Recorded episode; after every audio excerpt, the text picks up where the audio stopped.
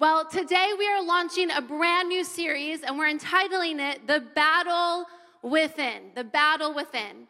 And I believe this is going to be a very important, helpful, and even life changing series that we're going to dive into during the month of March.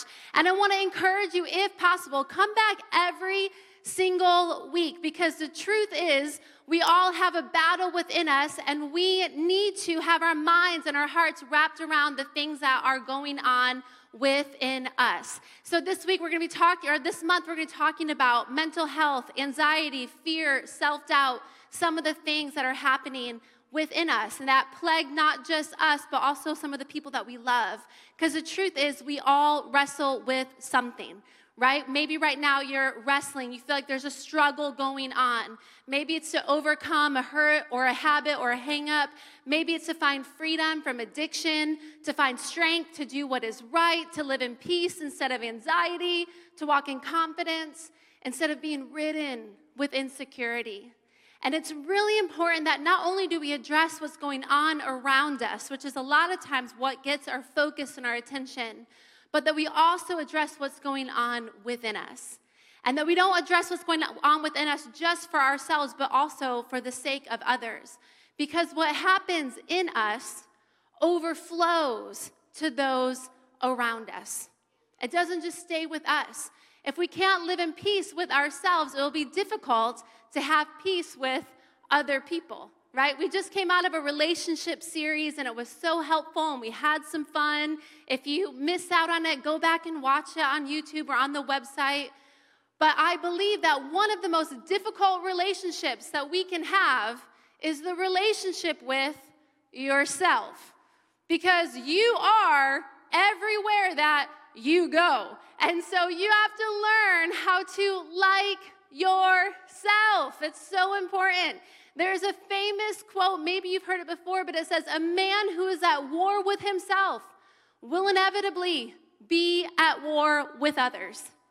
And so we must take the time and address the battle that's happening within us. And so, this concept and this tension that we feel is nothing new. In fact, Paul from the New Testament was very expressive about his struggle regarding the battle within. And we're going to read some of his words found in Romans chapter 7. And he says this And if the power of sin within me keeps sabotaging my best intentions, I obviously need some help.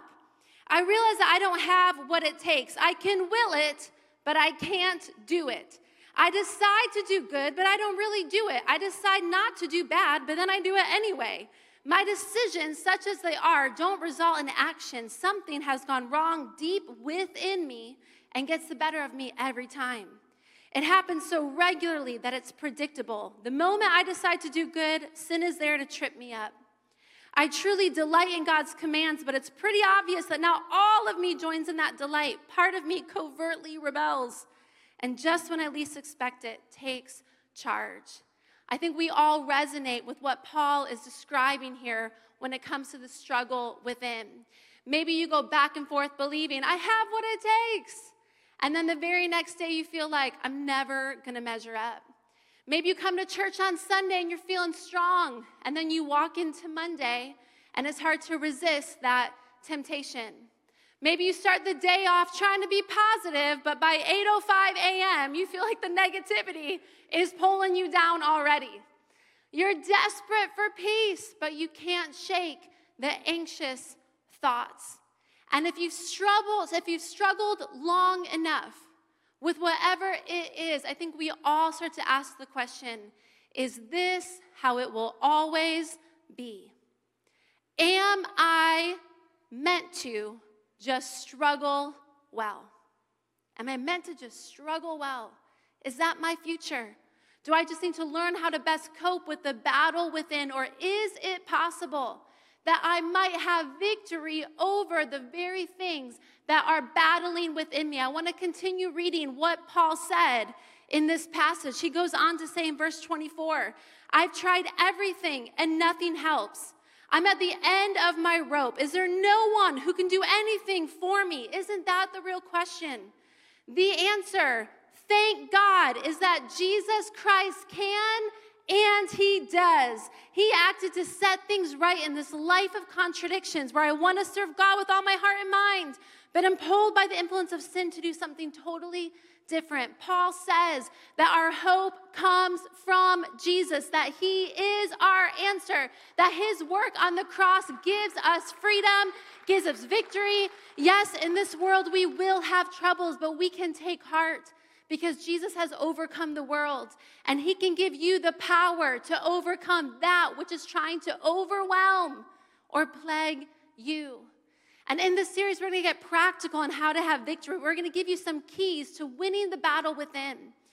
And I think it's so important that we understand that winning can actually be a good thing. How many of you are competitive? You like to win. Any competitive people in the place? Some of you are nudging the person next to you, like your hand should be up right now. Our family is competitive. We haven't had a family game of Monopoly in 10 years because it never ends well, because everyone ends up fighting, because everybody is competitive.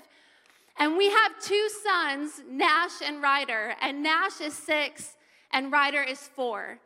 And Nash is extremely competitive. He loves to win. And he's also very athletic. Doesn't take after me, takes after his father. And so last year, we decided to sign the boys up for baseball. It was for four, five, and six year olds. And it's like baseball, but they don't really keep score. It's more like an organized practice. But our oldest son, Nash, was so excited. And he was like, Oh, I've been waiting to play baseball. I was like, For how old? I mean, for how long? He was only five years old at that time.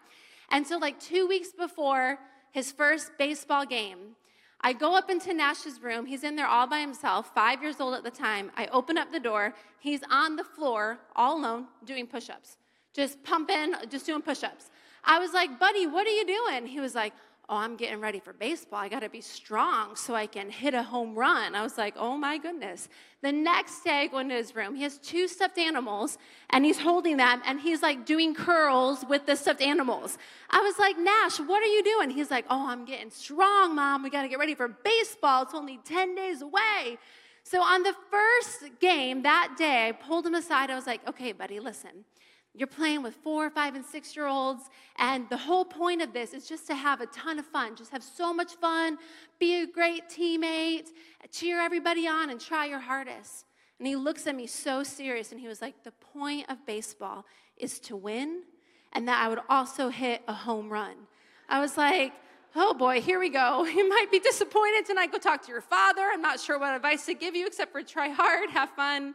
And so, sure enough, we go to the game that night and I mean, it's what you would imagine baseball to be with four, five, and six year olds. Like, it's chaos. There's kids out doing snow angels, like in the gravel, like gravel angels. They're supposed to be playing baseball. They're picking flowers. Like, it's just hilarious. The kids are getting tossed the ball. They're barely getting any hits in. They have to bring the T ball thing out. And so Nash is like the last kid up to bat. And I'm like, here we go. He's got really high stakes. He's been doing push ups, he's been pumping iron with the stuffed animals, and now he's wanting to get a home run, and it probably won't happen. So he gets up to bat. He kind of looks at me like, Mom, watch this. And so he goes and he swings, and the kid actually gets a home run. He knocks the ball so far, he's running all the bases. Yeah, all of the parents were cheering. They were like, yeah, the Cubbies could use a player like him. Like, all the parents were excited. But the kids on the field were still just doing like the gravel angels. Like, they didn't really care. And so that night, he was like, see, mom, I told you it was all about home runs and all about winning. I was like, oh my gosh, pray for us, guys. It's going to be a long journey in sports. And so the next morning, Nash wakes up and he was like, Mom, I've been thinking about something. I was like, Okay. He's like, I need you to get me a new baseball team. I was like, What? He was like, I need you to get me a new baseball team. I was like, Why? He's like, Those kids, those kids on my team, they don't care about winning. I hit a home run. Nobody cheered. They don't care. I was like, Those kids, you are a kid, Nash. Like, it's just meant to be fun but he cares so much about winning. And I actually brought a photo from the last game, and he got a little trophy. And he was so excited until he looked around and he was like, Wait, everybody's getting a trophy? I was like, It's this thing they do now. It's like the participation award or whatever. Well, it's another topic for another day. Um, but he had so much fun playing baseball, but he really, really, really wanted to win. And I think we can look at that and it makes us laugh and it's cute that he wants to win so much. But the truth is, when it comes to the idea of winning, I think some of us have lost our passion to win. Maybe we've been lulled to sleep. We've settled into the misconception that we're always just going to struggle well. It's always going to be this way. And I think for us as Christ followers, as a church, it's time to get some of that fight back inside of us that says, I'm going to rise up and realize that there is a better way that God designed for me to live. And here's the thing the stakes are high when it comes to winning because your life matters. Your life matters. And your victory isn't just about you, but it's about those around you as well. And so today, as we begin this brand new series, my prayer is that it would lay a foundation for the coming weeks. Because if you are in a battle and you want to win, it's imperative that you understand the context of the battleground that you are fighting in. Second Chronicles tells us that the battle that we are in is not against flesh and blood, but it is a spiritual battle. We often forget this because we can't see with our physical eyes what's happening in the spiritual realm, but we have to remember that the battle that we fight is not against flesh and blood. And today I want to talk a little bit about this because I think it's going to help to set us up to win. See, we believe that God is a triune being, Father, Spirit, and Son. And 1 Thessalonians 5:23 tells us that we are made in the image of God and also comprised of three elements the first one being the body or the flesh. Genesis 2 7 tells us that our bodies are formed from the earth and they act as a temporary house or shell that contains our soul and our spirit. The next one is the soul. Our soul enables us to experience relationships and appreciate the beauty of our surroundings. See, God could have programmed us to be whatever He wanted, but instead, He gave us the ability to choose. And our soul is what is made up of our mind, our will, and our emotions. All the feelings are happening in the soul. And the last element is the spirit. And did you know, such a great reminder for us, something good to think about, is that you are a spiritual being having a temporary physical experience on earth. You're not just a physical being having a temporary spiritual experience. And sometimes we get those things flipped around. And it's important that we remember that we are spiritual beings having a temporary physical experience here on this earth. And these three things are often at odds with one another. It plays into the tension or the battle within that many of us feel. Because the spirit craves one thing, and our flesh, our desire for sin, our flesh craves something totally different. And we have to be cognizant to think about which am I feeding? Because what you feed will grow. It will grow. And the flesh will always try to take the lead. It has a strong appetite and it lets you know when it's hungry. But we have to starve the flesh and instead feed our spirit. See, God's plan is that our spirit becomes the strongest part of our three part design and be the command center of who we are and what we do. Because what we give the most attention to will become the most influential. It's so true. If you think about in every area of our lives, when you give more and more attention to something, it becomes more and more influential in our lives. Our four year old son, who's not so into sports at the moment, but really loves monster trucks, gives a lot of his attention to monster trucks these days. This morning, he came into our bed at 5 a.m. and he said, Mommy, can I watch monster truck videos on your phone? I said, Ryder, it is 5 a.m. I don't even think Jesus is awake yet. No, you cannot watch monster truck videos on my phone.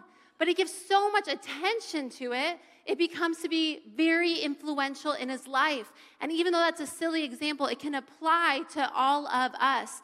what we give our attention to, our desire will follow after that.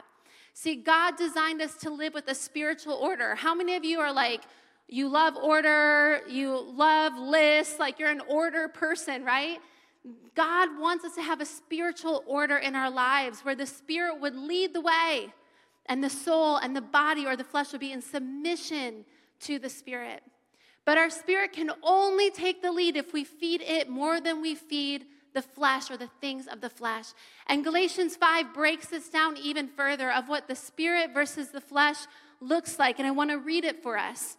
It says, For the flesh has desires that are opposed to the spirit, and the spirit has desires that are opposed to the flesh. And these are in opposition to each other.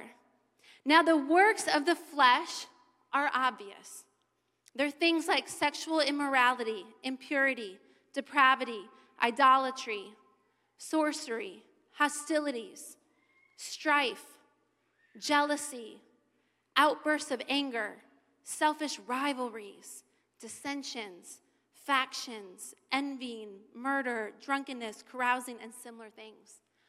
But the fruit of the Spirit is love and joy and peace and patience, kindness, goodness, faithfulness, gentleness, and self control. Now, those who belong to Christ have crucified the flesh with its passions and desires. If we live by the Spirit, let us also behave in accordance with the Spirit.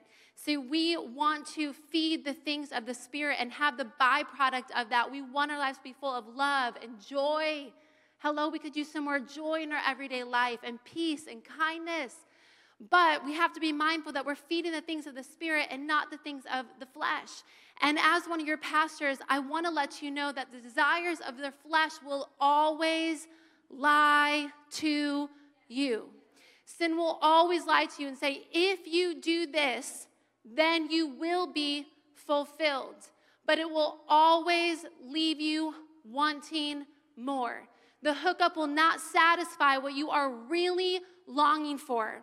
That substance will not give you what you really desire. And as long as we believe that feeding the flesh will satisfy us, we will get caught up in a never ending cycle that never ever brings satisfaction. But by the power of the Spirit, we can break free from a cycle or trap or the lie of sin and move into a place where we recognize the Spirit, we feed the Spirit, and we will find spiritual satisfaction, which is amazing and what I think we are all looking for. So, the question with this concept, right, is how do we live this out practically? How do we have victory? How does our spirit lead the way?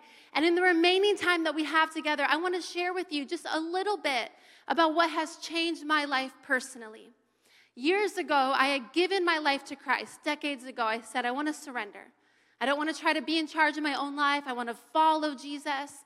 City First, we exist to introduce everyone to Jesus and teach them to follow him. I was like, I want that for my life. So I made that decision to follow Jesus. And Jesus gave me a new life, but I found that I was still caught up in an old mindset. I was working towards behavior modification. This is what a Christ follower should do and act like and look like. And then God revealed to me that He didn't want behavior modification for my life, but He wanted me to have a complete transformation by the power of His Spirit. Romans 12, 2 says, Do not conform to the pattern of this world. Do you know that our, there's patterns in our world? There's patterns of anxiety, there's patterns of fear, there's patterns of insecurity, there's patterns of control, there's patterns of selfishness. And the Bible says, don't conform to the patterns of this world, but instead be transformed. How? By the renewing of your mind. Then you'll be able to test and approve what God's will is, his good, pleasing, and perfect will. We are transformed by the renewing of our minds. Did you know that your life moves in the direction of your most dominant thoughts? For Ryder, my four year old, it's monster trucks, monster trucks, monster trucks. But our life moves in the direction of our most dominant thoughts. So really, it's a really important concept for us to understand. Even in Proverbs 23 7, it says, For as he thinketh in his heart or mind, so is he. So it's really important what our minds are focused on. And I have a question for you today. If there was no one else in here, this is just a question for you to think about and for you to answer for yourself. If your life is moving in the direction of your current most dominant thoughts, I want you to pause. If your life is moving in the direction of your most dominant thoughts, do you like the direction that your life is headed in? Do you want to go where your thoughts are going? Do you want to be following them? Or are you thinking things like it's always going to be this way? There's no hope for this relationship. There's no healing in this marriage. I'm always going to be the victim. I'm always going to be overlooked. I'll never be enough. I'll never have enough. Do you know that we think on average 40,000 thoughts every day? Some people more, some people less. But 80% of those thoughts are negative. And maybe you're going, well, Lisa, if you knew my circumstance, if you knew my situation, you would know why my mind is drifting to negative things. And yet, Philippians tells us whatever is good, whatever is lovely, whatever is pure, whatever is right, if there is anything could be breath in our lungs. If there is anything worthy of praise, think on these things. Think on these things. That's what we're meant to think on. You might have one thing. You are alive, you have breath in your lungs. Give God praise and think about the things that are pure and good because you cannot have a positive life with negative thoughts. They're in contradiction with each other. And this is more than wishful thinking. This is more than trying to manifest happiness. I'm talking about having your mind focus on the power of the living word of God that is sharper than any double edged sword, able to divide between spirit and flesh. We've got to get our thoughts and our minds and our words in alignment with God's words, His truth found in the Bible, because what comes into your mind will come out into your life. What comes into your mind will overflow into your life. And the enemy will custom make lies and thoughts that he wants you to dwell on. But we cannot give way to what the enemy wants. We have to choose to guard our hearts and our minds. Proverbs 4:24 says, "Above all else, above all else." The Greek word there for all is all. Above all else, Guard your heart and your mind, for everything that you do flows from it. And a lot of times, we are quick to guard everything else, quick to guard our reputation. We're quick to guard our bank account. You want me to give to what? We're quick to guard our social media. Did that person really just comment about that? How many followers do I have? We're quick to guard our calendar. You want me to donate my time to? We're quick to guard our image, we're quick to guard our opinion, guard our time, but we can forget to guard our hearts and our minds. And so this week, I want you to focus on guarding your mind, guarding your heart. You're not just going to accept any thought that comes into your mind, but we're going to guard it. Romans 8 says, take, thought, ev- take every thought captive and make it obedient to Jesus Christ. We do this by identifying the lies we are believing and then we replace them with God's truth. With God's truth. And even as I have been praying for you this week, and I know I might not get the privilege of knowing every person's name, but I want you to know that at City First Church, you are covered in prayer. As a pastoral team, we pray for you. We love you. I want you to know you are being lifted up in prayer. And so this week, as I was praying for you, I really felt like God just dropped it in my heart that some of you have been believing the same lies for so long, you can't even recognize a lie from the truth anymore. You've just accepted whatever that lie is that you've been dwelling on as what it is. And today, my prayer is that you would begin to recognize the lies from the enemy because he would try to custom make those lies for you. And maybe you've been giving those lies so much attention in your life that they've become the most influential thing for you. And maybe some of those lies have begun to define you. You think that failure is defining you, or you think that divorce has defined you, or that you're not smart enough, or you're not attractive enough, or you'll never be free from that thing. But I want to remind you today to allow the God who designed you to define you and let His truth be your truth. Let what He says about you be what you say about you that you are free and you are whole and you are healed. So, very practically, on a very practical level, as you leave today, I want you begin to identify the lies that you've been believing. What is it? Maybe you've just you haven't recognized it. I want you to take the time to identify what is that lie you've been believing. Identify it and then name it. Because what I've learned in my own life is that you cannot defeat what you are unwilling to define. Take the time and define it. What have I been believing that is a lie? And then begin to replace that lie with the truth that comes from God's word. How will you know if it's a lie? If it does not line up with God's word, if it does not line up with his character. God loves you. He created you. He literally dreamt you up, designed you. He would not speak ill of you. He wants what's good for you. Anything that's in opposition with that is not from him. So find one verse this week, just one, and then begin to speak that truth into your life every day. Write it out, memorize it. When I was first trying to live out this transformation by the renewing of my mind, I would be so desperate for truth. I would find a verse, I would write it out, I would read it first thing in the morning, in the afternoon, at night before I went to bed. I had it posted all over the place because I was like, I just want my mind to be renewed. And it began to transform my life. And it takes effort to guard something, but it's going to be worth it when you begin to guard your heart and your mind and make sure your thoughts are in line with God's truth. And you might be going, okay, well, what does that look like? Maybe you've been believing a lie. And whatever your situation is right now, you've just been thinking, this is impossible. Maybe it's a family situation, maybe it's a financial situation, a health situation. You've just been going, this is, this is impossible. And you've been believing that lie. Because what does God's truth says say? In Luke 18 27, God says, All things, all things are possible with me. Nothing is impossible for our God. Maybe you've been believing this lie and thinking, I don't have enough faith for whatever the opposition is that's in front of you. But God says, I have given everyone, everyone, it might be your first day in church, God has given everyone, no exceptions, He's given everyone a measure of faith. In Romans 12, 2. Maybe you think, I'm not smart enough.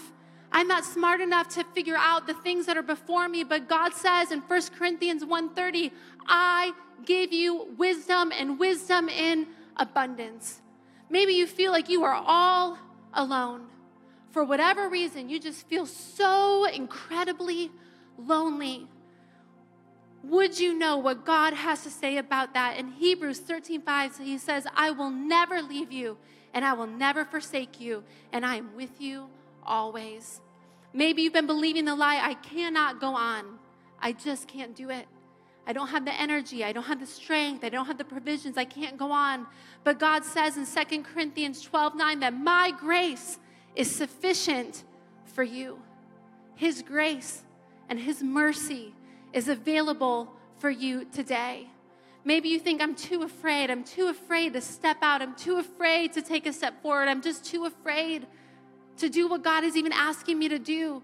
But in 2 Timothy 1 7, God says, I have not given you a spirit of fear, but of power and love and a sound mind. Maybe you think nobody loves me, but God says in John 13 6 that He loves you. John 3 16, it's like the most famous verse. I screwed it up. John 3 16, God loves you. Maybe you've done something that you think is unforgivable. You think, I just can't forgive myself, or God couldn't forgive me for what I did. You're like, it's a miracle that I'm in church today or watching online.